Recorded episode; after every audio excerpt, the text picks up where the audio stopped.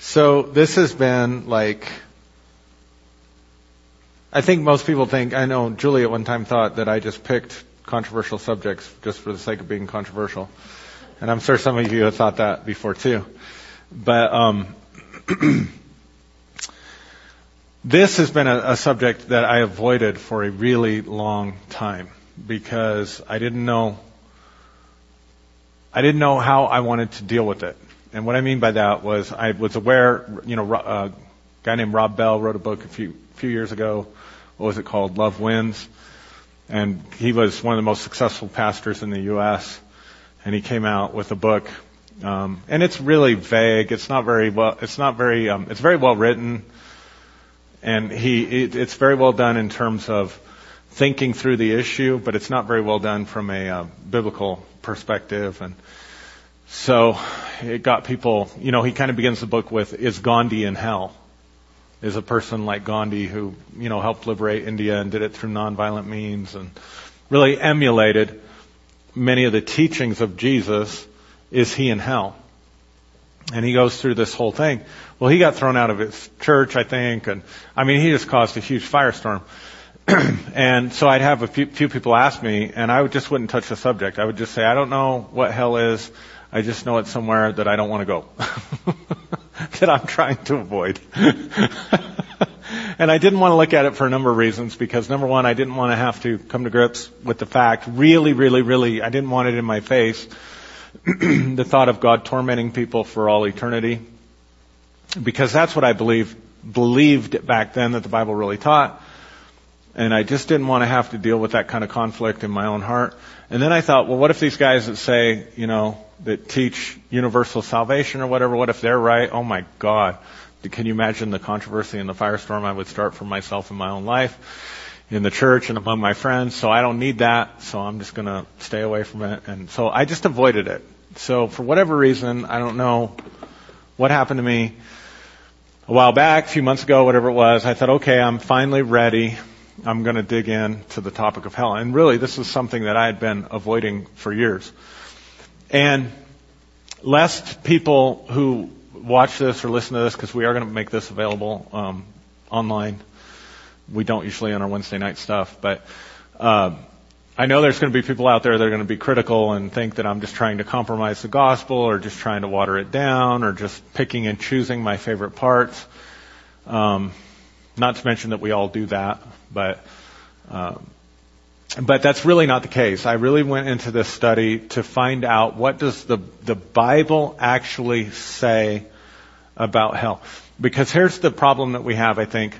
We become dogmatic about so many things that we genuinely do not know because we have not experienced it for ourselves, nor have we really talked to anybody that's experienced it, which is the afterlife, right? We haven't died. We don't know. So it's a mystery for us. So I don't want to be dogmatic. I didn't approach it from the standpoint of, I want to find out exactly what happens to people after they die and how judgment and all that works out. I know what I've been taught. I know what I believe the Bible says. I know how I've answered people as a pastor. Uh, I know the consequences socially to myself if I go one way or the other. Um, you, you, you see what I'm saying? What I'm getting at?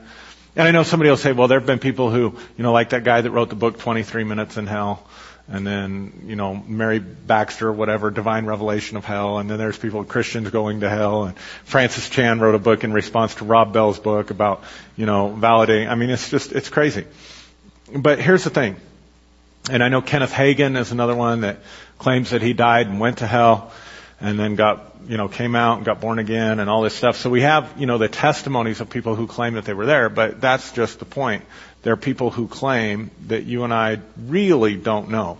And so, um, I'm not sure it's wise to take our theology from stories of other people's experiences that we don't really have any way of verifying or having personal interaction with. It just puts us on some shaky ground, I think. But the other part of that is, is you are again cherry picking experiences because believe it or not, there have been thousands of documented case studies, peer reviewed science of people who have had near death experiences around the world. the vast, vast, vast majority of that research shows that people have generally the same experience, which is they leave their body, they can look down, they can hear conversations, they can hear the doctor in the other room, whatever. Then there's a tunnel, there's light, and most of them go to God. And so you can find for every, you know, person who claims that they died and went to hell, you can find many, many, many more people who claim to have died and gone into a place of bliss or love or light or whatever. and um, they didn't. They weren't Christians. Some of them were Muslims. Some of them were Buddhists. Some of them were were Christians who had gotten into sin or, or whatever. You, you know, however we think all that stuff's supposed to work out. We put so much energy, uh, and I guess rightfully so, because we think, you know, once we die, it's forever. So we got to know what's out there. But we put all this energy into trying to convince people of stuff that we really don't know about. but my point is, you can't pick one or two people who went to hell and say, okay, so see there's a hell because we have one or two people, and then you ignore, let's say, a thousand people who didn't go to hell. It's intellectually dishonest. And so I don't think that that's good grounds for us to make our decisions upon either. So I want to base what I'm going to be doing um, the next few weeks or whatever, as long as it takes for us to get through this, is base it on what does the Bible actually tell and what does the Bible actually say about the subject?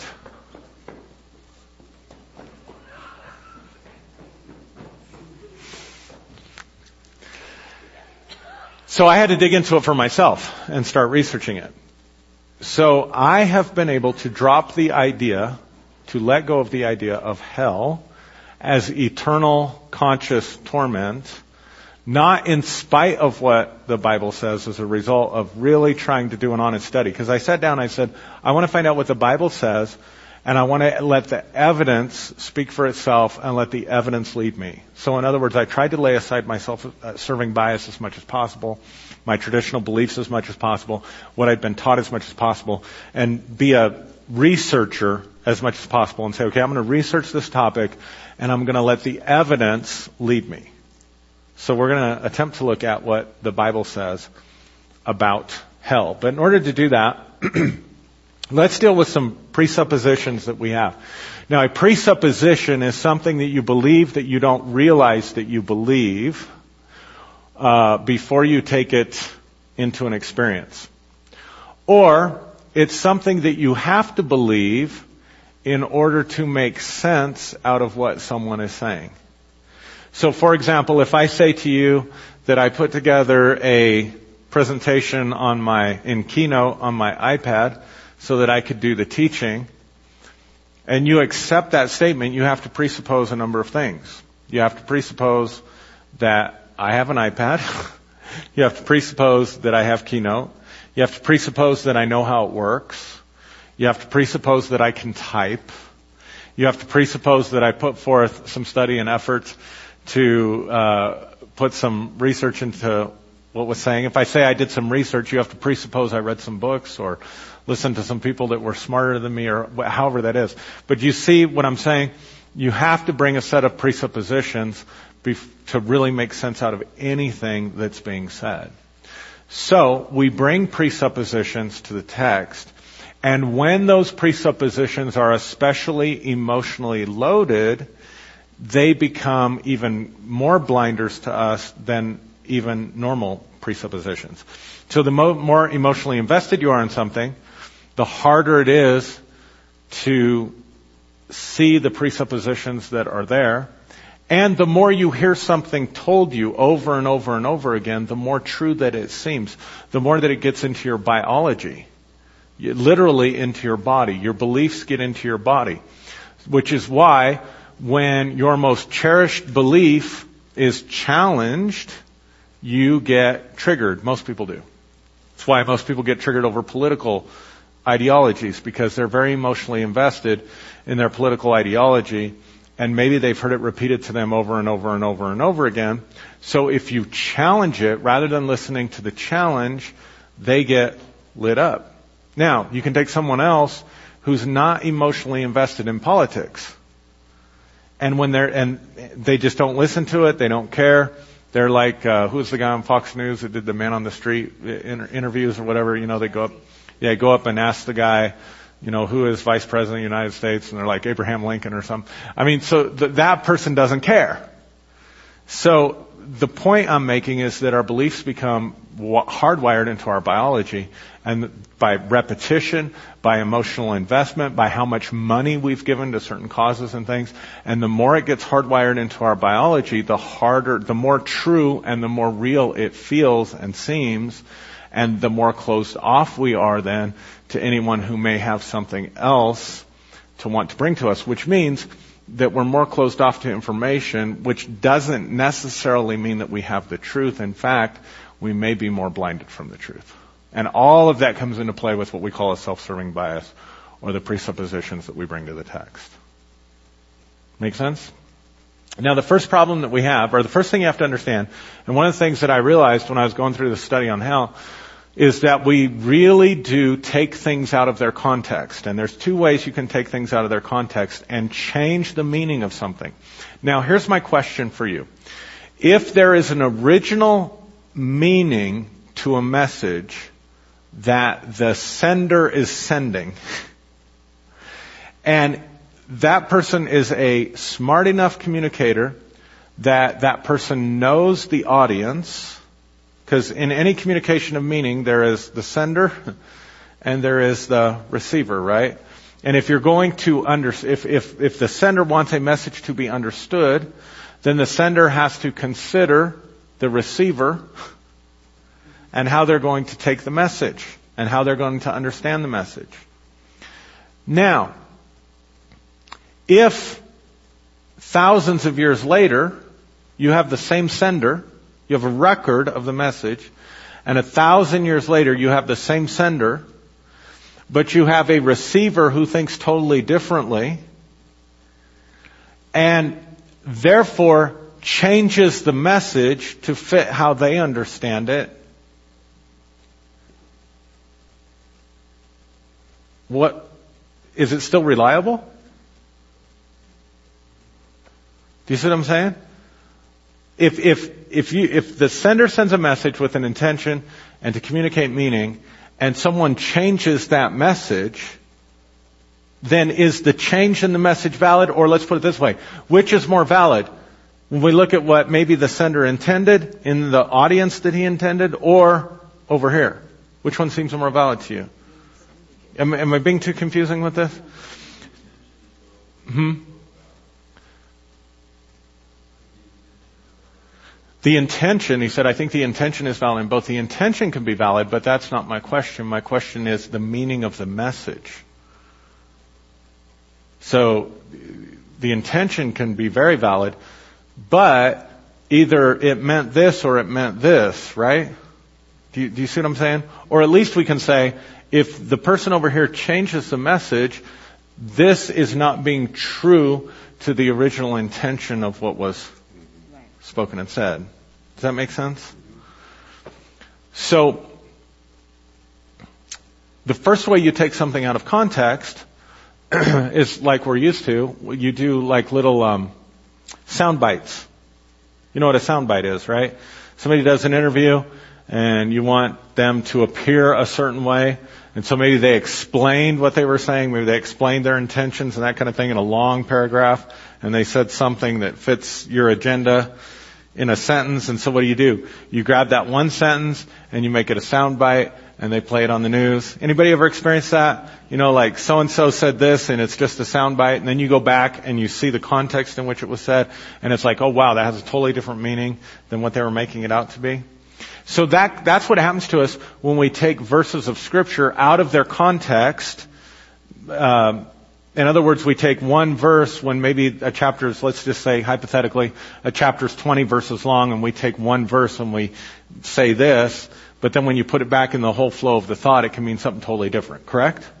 So that's the first way things are taken out of context. The second way things are taken out of context is when they are completely removed from their cultural context uh, in which they're being said. So I've used these examples before, but think about if I were to say to you, I have a flat.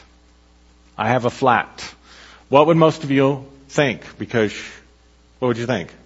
Thank you. I had a flat tire. So that's going to be the image. That's going to be the meaning, right? But if you were in the UK or you were from the UK, what would you think that I meant? An apartment or house. So there's a big difference between a tire and a house. right? Same language, same time period, just different parts of the world. When we deal with the Bible, we're dealing with a text that's written in a different part of the world, but is written thousands of years apart. So in the 1920s, if I'd have said, I'm gay, what did I mean? I'm happy. If I say today, I'm gay, I may be having a good time or not, but that's irrelevant. If I say I'm gay, I'm making a statement about my sexual orientation. So that's just in what, you know, uh, a century change. So same culture, same people, same geographical region, but a time span has gone by. And the words mean different things. So, you see it? So how much greater of a problem can it become for misunderstanding when you're dealing with terms that are in a different language, in a different part of the world, and you're centuries removed from it? So let me give you an example. So, so if we're going, I think, if we're going to be true and integrious and honest with the scriptures, then as a teacher, it's my job to do the work to see what do scholars and historians and archaeologists tell us about the ancient cultures and what do we know about the ancient cultures? What do people who have devoted their life to studying this stuff, what have they found that these texts mean for us? Fair enough? Alright, so let me give you an example. So if I were to use, have you ever used this, or maybe you got saved with this, or used this with some people, have you received Jesus Christ as your Lord and Savior? Anybody ever heard that? Have you received Jesus as your Lord and Savior? Or I received Jesus as my Lord and Savior.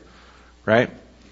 What, in, in the context of our religious experience and our own sociological context of evangelicalism or Pentecostalism or whatever, what does that mean? Have you received Jesus as your Lord and Savior? Pray to prayer. What prayer, typically? Pray the sinner's prayer. And got what? What happens after you did that? What happened after you received Jesus as your Lord and Savior? You got saved, right? Saved from what?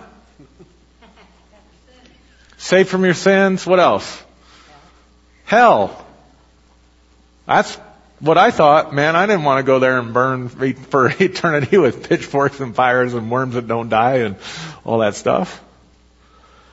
So basically, it goes something like this. That here, now, now here, so watch the presuppositions. Look how I drew them out. What does that mean? Well, it means that you prayed a prayer. Well, what prayer? Well, you prayed the sinner's prayer. Well, what does that mean? You got saved. Well, saved from what? Well, you got saved from your sins. Well, you got saved from hell. You got whatever. Right? All that stuff, I just asked the statement, what does it mean to receive, Jesus? or, uh, have you heard the statement, receive Jesus Christ as your Lord and Savior? What does it mean? All that stuff is the presuppositions that is the loaded meaning around that phrase. Make sense? And so basically it goes something like this. God loves you, right? God loves you. But your sin, which we define as bad behavior, your bad behaviors have separated you from God and placed you under his wrath and under his judgment. Yes? Jesus died to save you. Jesus died to save you. And if you believe this, if you believe that this is true, you accept this information as valid and factual, then you enter into his salvific work, his saving work, by receiving him and believing in him, right? That's typically what we mean, right? Now, here's the interesting thing. This formula, and in fact, these very concepts are surprisingly absent from the scriptures. surprisingly absent from the Bible. now, let me ask you this question, because this is one of the things that got me thinking. I was just thinking one day, this thought just entered my mind. Let me ask this question. We say God is love. Do you think you know what what loving is? I mean, let's just be honest. Don't don't tell me no because it's not a mysterious thing. When you have a baby, you have a grandchild. Uh, do you love that baby? Do you love that grandchild? Do you get confused about what it means to love them? Are you very crystal clear on what it means to love them? Okay, some of you are nodding and some of you think I'm setting you up for a loaded question or something. I'm, I'm not trying to. I'm, I'm saying when, if we're being told that God is love, and love is a, an experience that's part of the human nature. Right? I mean, Jesus did not call people out because they did not love. He called people out because they only loved those that were like them or their family or their friends. They didn't love people outside of their circle. So his call was not, you don't know how to love or you don't know what love is. His call was, your love is too exclusive. Exclusive. Too, it's, it's, right? So would a loving God who calls you to be inclusive and love people who are not just part of your circle and love people who don't just think like you and love people who aren't totally like you, would this God that Jesus talked about, this ethic that Jesus, I mean that's how Jesus defines love and then later we're told God is love, so how does it make sense then that God excludes people that just because they don't have the right information.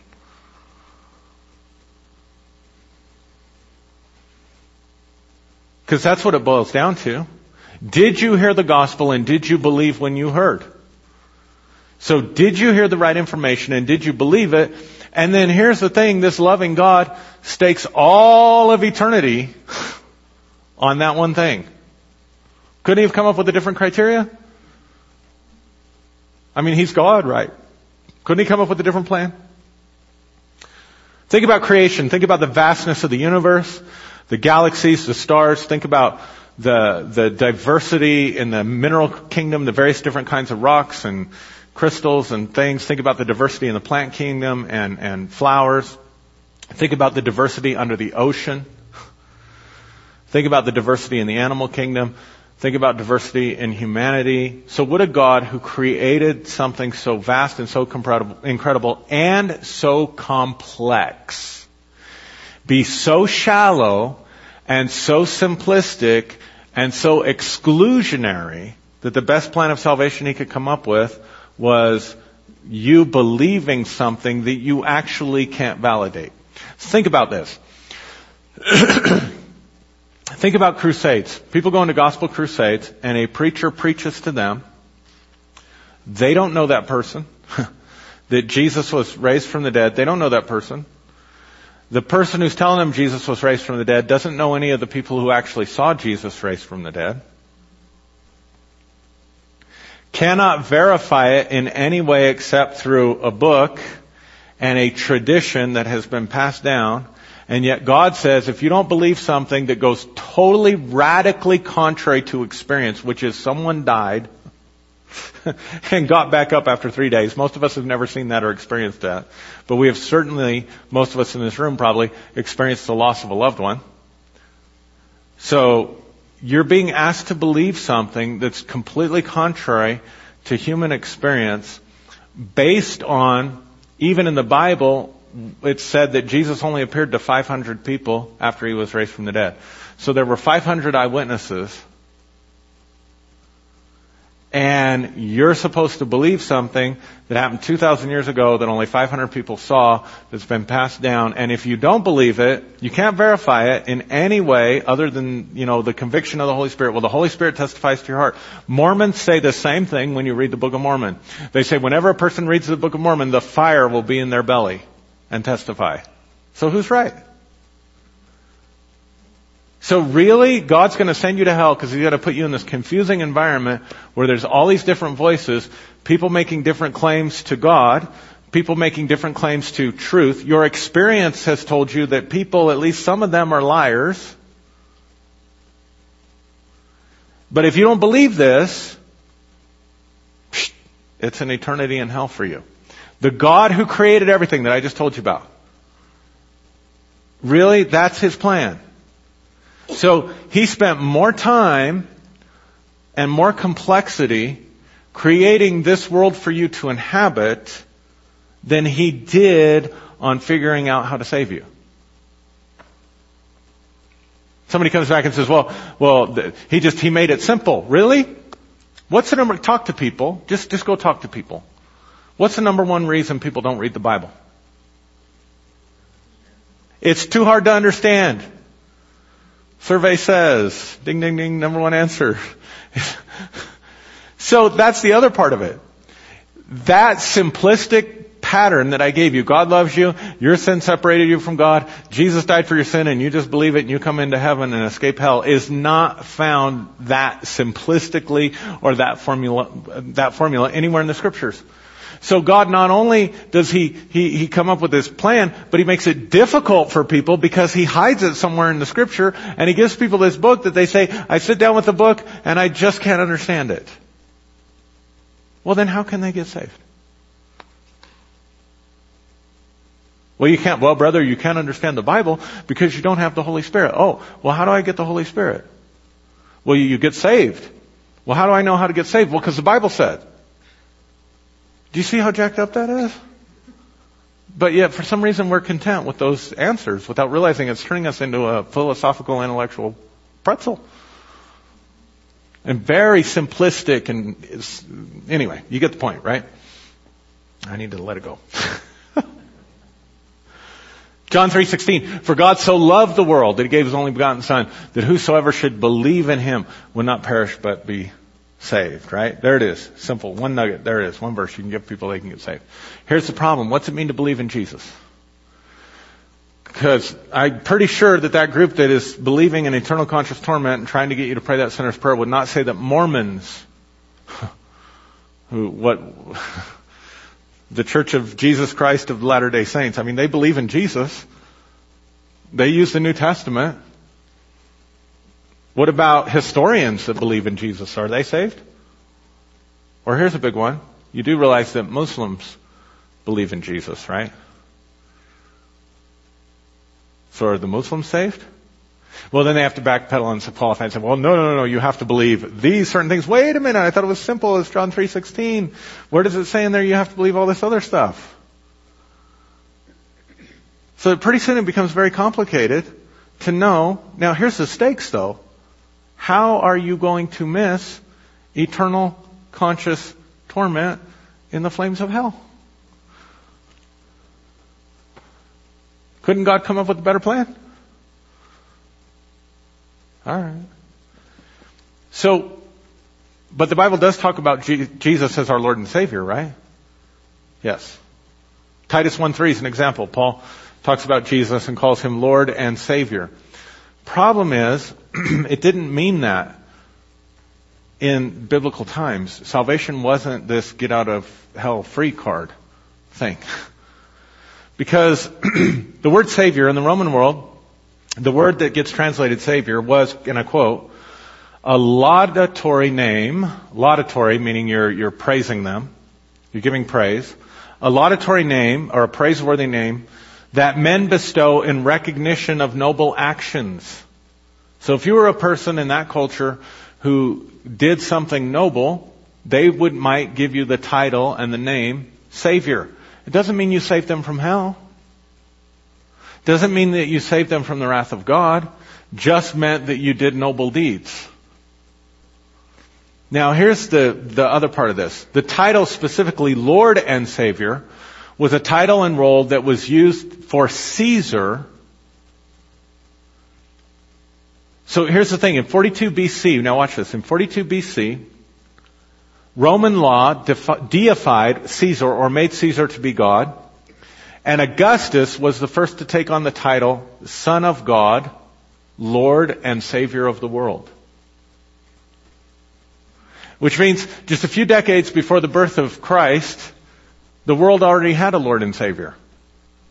And the world already had a Son of God, and his name was Caesar. And Paul, who uses the title more than any other that refers to Jesus as Lord and Savior, to whom is he preaching and teaching? To the Gentiles who were part of the Roman Greco world or those who were under Caesar's So in other words, he's, he's going to a group of people who already have a Lord and Savior, who is Caesar, and saying, you need to make Jesus your Lord and Savior. So is he talking about eternity? Is he talking about hell? Or is he making a political statement? Be like going into a Trump rally and saying America's not great.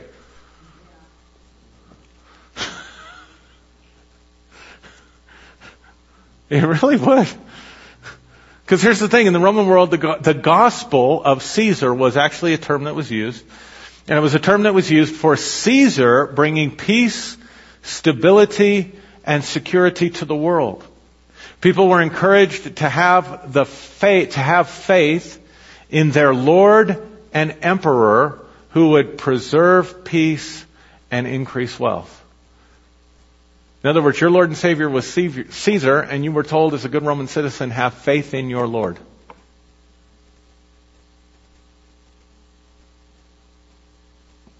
Listen, the Romans weren't going to get upset if, if the people in the early church were being saved from hell.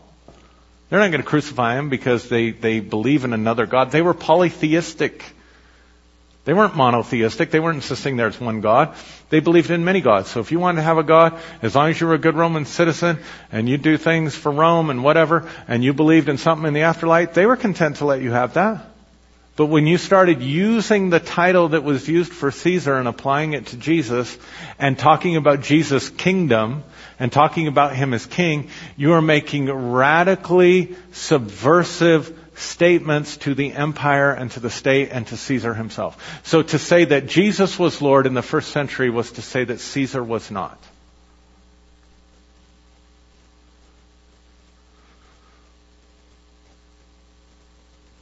Let's talk about salvation. What does it mean to be saved? What are you saved from? What is salvation? Somebody would ask you before we started this or before you started coming and listening to me, what is salvation? What, what did you mean back in the day when you said I'm saved? Saved from what? Thank you. Going to heaven, which means you're not going where? Hell, right? Because you have to be saved from something. right? Let's look at salvation in the Bible. The story of Zacchaeus. Let's look just Luke 19 real quick. Luke chapter 19.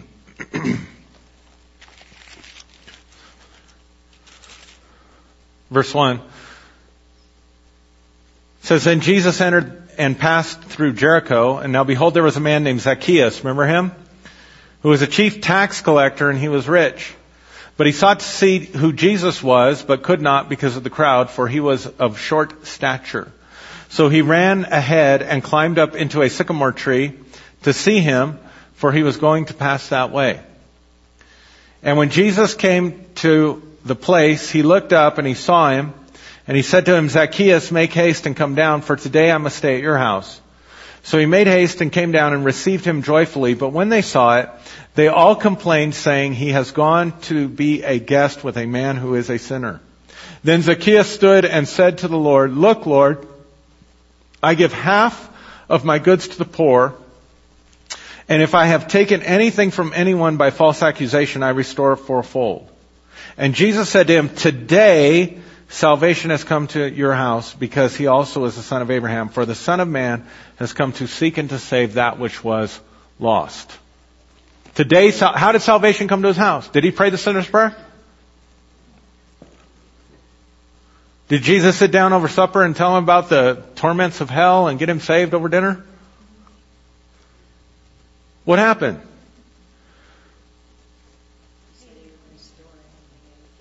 He said he'd, so we know that he stole, right? So here's the thing. His character was transformed. His life was transformed in the moment. He was changed as a person who went from someone who steal, who stole and defrauded and was separated from the community because of it to someone who was probably joyfully received back by the community because he made good on all this stuff. So he's saying, look, Lord, my heart is changed. My life is changed. And Jesus says, today salvation has come to the, this house. Not in the hereafter, not on judgment day. Today salvation has come to this house. And then he says this, one of the most taken out of one of the most worst sound bites ever. For the Son of Man came to seek and to save that which was lost, right? He's not talking about saving people from hell. Do you see it? So the biblical concept of salvation, when you look at it, becomes very, very different. It's not this idea of being saved from hell. You have to presuppose it. The word salvation in the Greek is soteria. It means to preserve, to rescue from danger, or to bring healing. Right? Now, let's talk just for a minute about hell. Uh, I don't want to do that part of it. Here's the interesting thing. The, the idea of hell, the idea of hell, was pagan to the Jews. There is no concept of the afterlife in the Hebrew scriptures except for one that we'll look at. But certainly the idea of hell did not exist. But you'll find hell in the Egyptian culture. The Egyptians, the later Egyptian empire, had the idea that you would cross the river Styx and that the wicked would go to these places of torment. The Babylonians, the Mesopotamians, heck, even the Buddhists have a hell. Most people don't know that. They do. They're terrible, by the way. um, Native Americans, some of the tribes had the idea of people going into a hell. But not only were Jews unique in their culture and day in that they were monotheistic, they believed in one God, they were very unique in the fact that they had no concept of hell in the afterlife. You won't find it in the Hebrew scriptures. Now, in Jesus' times, the Jewish people who believed in the afterlife, because they, they came to believe in the afterlife after Babylonian captivity, so in Jesus' times, the Jewish people who believed in the afterlife did not teach a place of torment for wicked souls. Watch this. But rather a place where one becomes fully aware of one's shortcomings and negative actions in one's life. In other words, if you lived a really bad life, there were some Jews who believed in an afterlife at the time of Jesus. It's still not in the Hebrew scriptures because those were all written prior to the New Testament, right? So those were done being written before Jesus shows up. And we have this thing that evangelicals call the 400 year silent period between the last book of the Old Testament and the first book of the New Testament. They say God was silent for 400 years in there or whatever. But so during that time, they were in Babylonian captivity. They picked up ideas possibly from the Persians and from Zoroastrianism, uh, Zoroaster, who believed in a resurrection and an afterlife. And so then you see a culture, a Hebraic culture that comes out and now believes in an afterlife. But here's what they say. If you live a wicked life, God's not going to punish you. God is going to send you to a place where you can wake up and realize the painful and harmful. You can see the error of your way, in other words. And the idea was you would be excommunicated from the community of the righteous till you saw the error of your way in a place that they may have called, they wouldn't have called it this, but they may have called it hell. And the longest duration anyone could spend there was one year. Why is it so hard for us to believe that God might have a redemptive capability like that? Like, why do we have to believe that God just punishes people for the sake of punishment for all eternity because they didn't get the facts right? And why can't we believe? Why is it so hard for people to accept that if there is a play, a holding place where the wicked go, why is it, why can't God be smart enough, loving enough, big enough, intelligent enough with His own creation to get his own creation to see the error of their ways so that they can be purified and restored back into the family of God. Why is that such a heresy? That was the Jewish idea, and that was and that was a minority Jewish idea because again, the Hebrew scriptures don't teach a place of eternal punishment. They don't teach an afterlife. The Hebrew scriptures are solely focused on this life. Let me give you some examples. Um, Genesis 2, chapter 16 and 17, God puts two trees in the garden, right?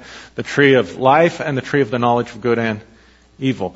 And what does he tell Adam's going to happen? Adam and Eve's going to happen to them if they eat at the tree of the knowledge of good and evil. In the day you eat of it, you will die. Now, don't you think it would have been right of God if he was going to send the majority of Adam's children to hell, because the majority of humanity is going to perish, according to evangelicalism. Right? Narrow is the way that leads to right. Broad is the way that leads to destruction, right? So you see pictures, all these people are going into hell and just a few are going to be saved. Well, wouldn't it have at least been fair of God to say, in the day you eat of it, you and all your seed are going to punish, be punished for all eternity? I mean, wouldn't that have been a good place to talk about hell and eternal conscious torment if that was the penalty for sin in the Bible? But he doesn't say. It says, in the day you eat of it, you will die. There's another verse in Leviticus that says, the soul that sins, he shall die. Now don't try to give me this esoteric meaning that God meant death was eternal separation from Him, because that's not how the readers were reading it. They understood it to be physical death.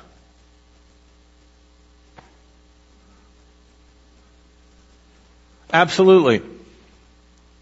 The word that gets translated hell in our Bibles is the Hebrew word Sheol. Everybody just say with me, Sheol. Alright, Sheol. now Sheol gets translated as hell, but Sheol means the common grave of all humans. It means in the ground. in the dirt, your body. Everybody's going there. In Psalm, this is how your translations get messed up. In Psalm 19 verse 17, let's just look at this. Um,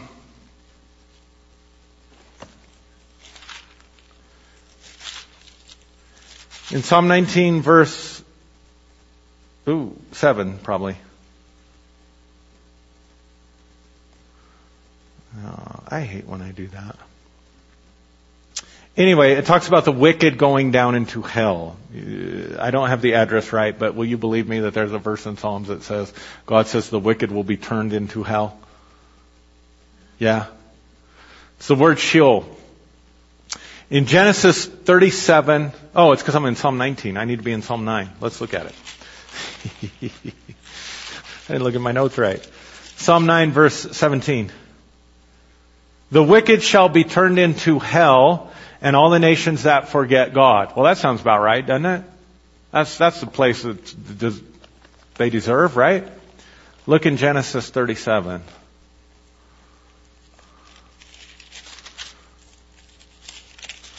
Verse 35. Jacob talking here, verse 34. It says, Jacob just found out that Joseph is dead. It says, then Jacob tore his clothes, put sackcloth on his waist, and mourned for his son many days. And all his sons and all his daughters arose to comfort him, but he refused to be comforted, and he said, For I shall go down into the grave to my son in mourning. Now if you just read that, what does it mean? He means I'm going to live the rest of my life in grief. I will go to the grave in mourning for my son. That's what he's saying, right?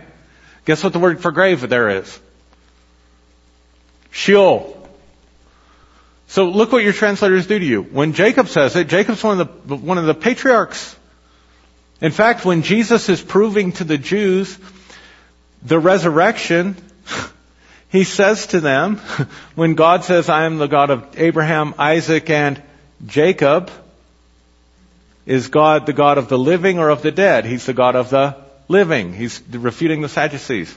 So we know Jacob, based on Jesus' own testimony, went to heaven, if we read it that way. But here Jacob says, I'm going to go to my grave in mourning, but it's the word Sheol. So watch what your translators do to you. When it says the wicked and the nations who don't fear God, they will go down to Sheol. They translate it as hell. But when it's a patriarch that says, I'm going to Sheol, what if Jacob had said, I'm going to go in, I'm going to go to hell in mourning? I'm going to go to hell in mourning for my son. How would that have gone over in your Sunday school classes? So when it fits your bias that it's the nations that are wicked and forget God, we translate it as hell. When it doesn't fit with your bias, oh, he couldn't have meant hell, he has to mean grave. And then we say, oh, this is the word of God. It's the same word. And can you see it? There's places in Psalms where David talks about going down to Sheol, and if you look on Jewish websites, they are going to tell you that Sheol is the grave. It's, the, it's a place where everybody goes, regardless of good, bad, and what they believed and who they worshiped. And that's the only word in the Old Testament that gets translated as hell. It's the only concept that's there for you. Except in Daniel chapter 12, where it says those that sleep in the dust will awake, some to everlasting contempt and some to everlasting life. But that was written after the Babylonian captivity. Or at the very least, if you want to be a super purist, during the Babylonian captivity. And we know the Babylonians believed in resurrection and life after death long before the Jews showed up. So if you have a culture that believes something and you can prove it long before another culture shows up, and you can prove based on this culture's writing. So you look at this culture's religion and they, they believe in a devil, they believe in resurrection, they believe in uh, hell. You tracking with me? And then you have this group, and you can go back and read their writings for centuries before the groups meet. Then you have this group over here, they don't have any belief in hell, they don't have any belief in the afterlife, they have no concept of the devil, and really no concept of a savior. And they, this culture goes into this culture, and then they come out and all of a sudden now they have a devil and a belief in the afterlife. Who influenced whom? Alright. Romans 6.23, Paul says this. Paul says, for the wages of sin is death. Now don't you think it would behoove Paul? Don't you think it would be great? It would, it would be integrious of God and compassionate of Him and loving of Him if He was going to send people to an eternity in hell because they sinned. Don't you think He should have said that? The wages of sin is hell. He had a word for it. The wages of sin is everlasting conscious torment. He doesn't say that. What's he say? The wages of sin is death. Right? So while we're at it, what is sin? How do you know what a sin is? Missing the mark. What's the mark? What's the mark? Okay, but according to, like, there's a verse in the Bible in James that says, when you break the law. So, for most people, it's not this subjective thing, what's right for you is right for you, and what's wrong for you what's wrong for you, and what's right for me is right for me. It's not that subjective thing. It's you, it's the law, right? So that we could say the Ten Commandments. Haven't you guys heard these gospel presentations? If you fail at one point of the law, you can live your whole life perfectly, but if you break one of the Ten Commandments, you fail at one point, you're gonna, that's enough to put you under the wrath of God unless you receive Jesus as your Savior and you're gonna go to hell. Anybody ever heard that? Right? What's the penalty for breaking the law in the Old Testament? Death or, think Deuteronomy 28. If you hearken to the voice of the Lord your God and keep all his commandments and do what is right in his sight and obey his voice, then all these blessings will come upon you and overtake you. Blessed you'll be in the city and in the field and the basket and the store. And what's going to happen? You're going to dwell in the land and it's going to be fruitful. But if you don't, if you break these laws, what's going to happen? You're going to be cursed, but ultimately you're going to be thrown out of the land. So can we be honest? From an Old Testament perspective, breaking the law had nothing to do, sinning had nothing to do with your eternal destiny. It had to do with Israel's right to the land with the blessing of God on the land. Don't you think it would have behooved God to let them know if you break these laws, you're going to be thrown out of the land and you're going to perish for eternity in everlasting fire and torment?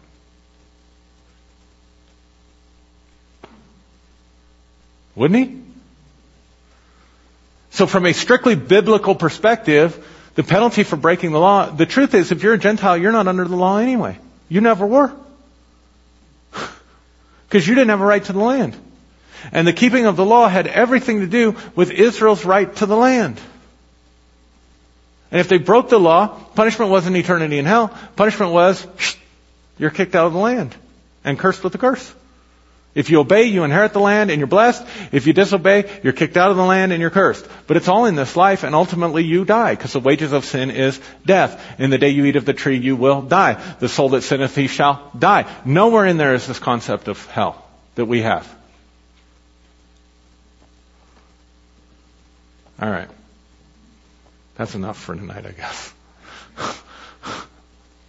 So let me just sum it up by saying this, because we have to deal with our presuppositions. We presuppose that we are saved from an eternity in hell, but it's a presupposition when we call Jesus Savior. When Paul called Jesus Savior, he's making a political statement, not a metaphysical statement about heaven and hell.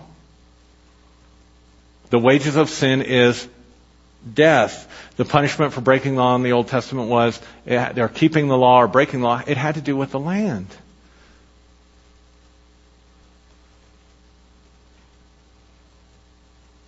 Just why the whole the whole conflict in in the Galatian church was over should the Gentiles keep the law? Well, they didn't have to keep the law because they were never under the law to begin with. So people say, well, we're no longer under the law. If you were a Gentile, you were never under the law. It was never binding on you because you didn't have a right to the land. And you weren't Jewish. It wasn't your law. So it's impossible if you were a Gentile to go back under the law because you were never under it to begin with.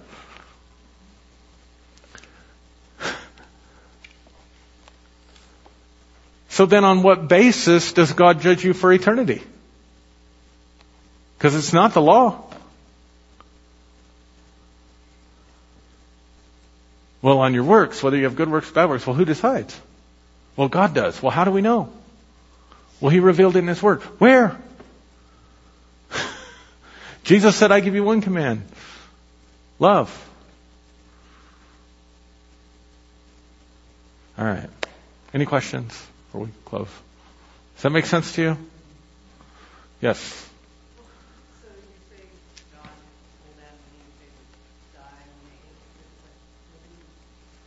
Yeah. Thank you for bringing that up. They didn't die when they ate the fruit. In the Hebrew, it actually says, you will, in, in dying, you will die until you're dead. So in other words, death is a process. The death process will begin. So it's, it's kind of this idea. I don't know if you've ever heard this. It's very cynical. Um, but it's, it's a phrase that people say. The moment a baby's born, he starts to die. Right? So in other words, the moment life comes, there's a death process that's working. So our our hair turns gray because literally cells die that, that prevent color from the pig, the pigments die, right? So that's death working in your body. Paul said death works in our body. Wrinkles, slowing metabolism, all that stuff. So basically all he said was in the, in the day you eat of it, the death process will begin until you're dead. yeah. Good, good question, though. Any, any others? Okay. So next week we'll start with the word hell, and what it means.